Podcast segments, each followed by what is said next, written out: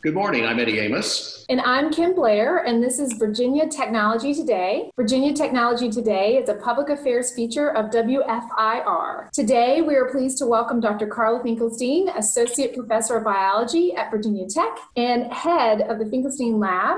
Carla, welcome to the show. Thanks for having me today. Carla, welcome back. Last week, we started talking about your COVID 19 testing that's happening at the Fralin Biomedical Institute and also the three drugs currently making their way through the FDA testing and trials. But what we really wanted to spend time with you today is to talk about your day job and what you're doing there at the Fralin Biomedical Institute. You're an internationally recognized researcher, particularly in the emerging field of chronotherapeutics. Your work on breast cancer has provided important new insights into how circadian rhythms impact tumor progression and the potential importance of day time of day or administration of those therapeutics. What exactly is chronotherapeutics and what have you learned so far? Yeah, true, Kim. Uh, this COVID has sidetracked us for a little bit in, in our research. Um, let me tell you a little bit what we do in my lab in, in real real life. So our lab aims at understanding the relationship between um, circadian disruption and, and cancer. And what I mean by circadian disruption, anything that disrupts your normal sleep awake cycle that goes during the day at night. And this is the case of people that works night shift, for example, okay, or like nurses or, or flight attendants that they fly from one place to another one and they suffer all these jet lag conditions. So a number of, of experiments and, and, and research done by my lab and some, some of my colleagues have shown that um, conditions like cancer get either exacerbated when you are exposed to these circadian disruptions or sometimes triggered by this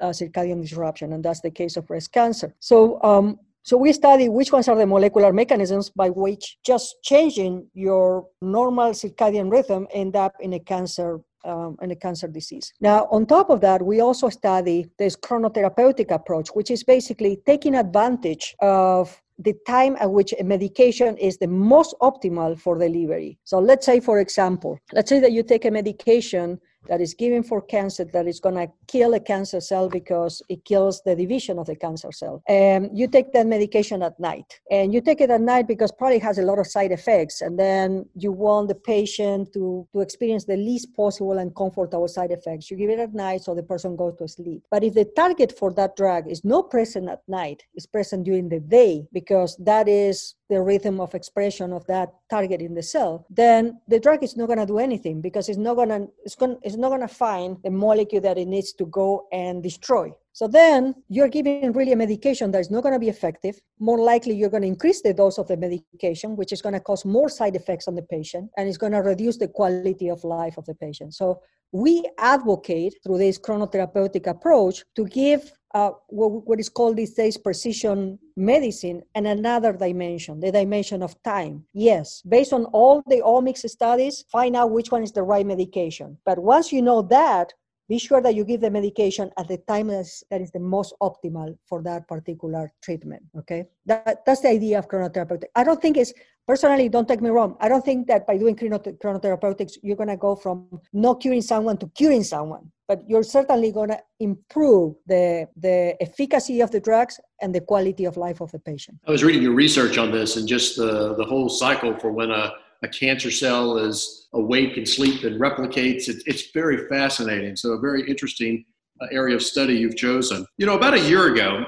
Virginia Tech united, united the uh, biomedical and technical expertise into the Cancer Research Alliance to take on cancer, which is the second leading cause of death in the US today. So now we have scientists, researchers, engineers, and doctors working together to solve various problems, like breast or brain cancer or other various non invasive procedures. So, how's this project gone now that we're about a year into the program? Yeah, um, it's actually, it has, it has been a little bit slower than what we initially anticipated, and we're going to keep blaming on COVID. But um, let's say that this COVID is gone and I would say that it's a great partnership uh, that we have started with the Children's National, and this is between uh, Virginia Tech faculty that work in cancer in different areas of cancer, right? I mean, uh, you have biologists and biochemists, you have uh, colleagues on veterinary medicine, you have colleagues on the engineer department, in different engineer departments. I mean, mechanical engineer, biomedical engineer. I mean, when when in your in your life you would ever think a thought that um, a colleague on mechanical engineer it might be helping a cancer researcher? I mean, certainly no, no, no my father, trust me.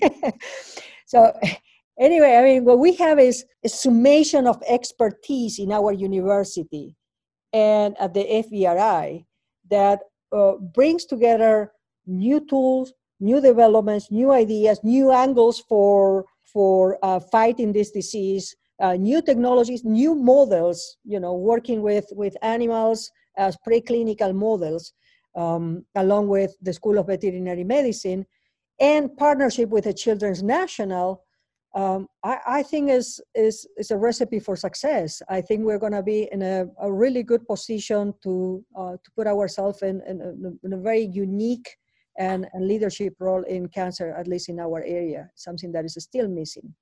Today, we're talking to Dr. Carla Finkielstein of the Finkielstein Labs at the Fralin Biomedical Institute about her research in cancer. Carla, what else are we doing to facilitate this type of collaboration? Uh, we have actually recently um, released a request for applications to foster collaborations um, between the Children's National and colleagues here in Blacksburg and FBRI. And we expect that this will help to create this kind of synergy between these two um, geographically separated but intellectually together uh, group of people. I can guarantee that you're going to see a big boom on this next year once we come down with. I'm very, I'm very hopeful about this. I think that cancers. I mean, we're going to tackle very many different type of cancers um, at very many different levels, from pediatric cancers to cancers that normally show in elderly people. Um, it's, it's, a very ambitious process uh, project, and and I think we have the right people um, on board. You know, Kim, that's one of the great things about having a research university, the FBRI, a practicing hospital with clinicians all working together. We can run at warp speed once we get into critical mass. And as Carla mentioned, once we get past COVID, I think you'll start seeing this, uh, you know, come to life in new and interesting ways. We, are so so eager to to move to the post-COVID era. So, carl let's just say that um, someone who might be interested in learning more about your work, what would you, where would you send them? Where can they learn more about what your lab is doing and the work that you're doing? Yeah, it's a good question. I, I think the, the, the, the first step would probably go to our lab website, check what we are doing. Uh, there are a number of resources posted in that uh, website. Um, and of course, it's my contact information. If there is any follow up, you can always email me. My information is there.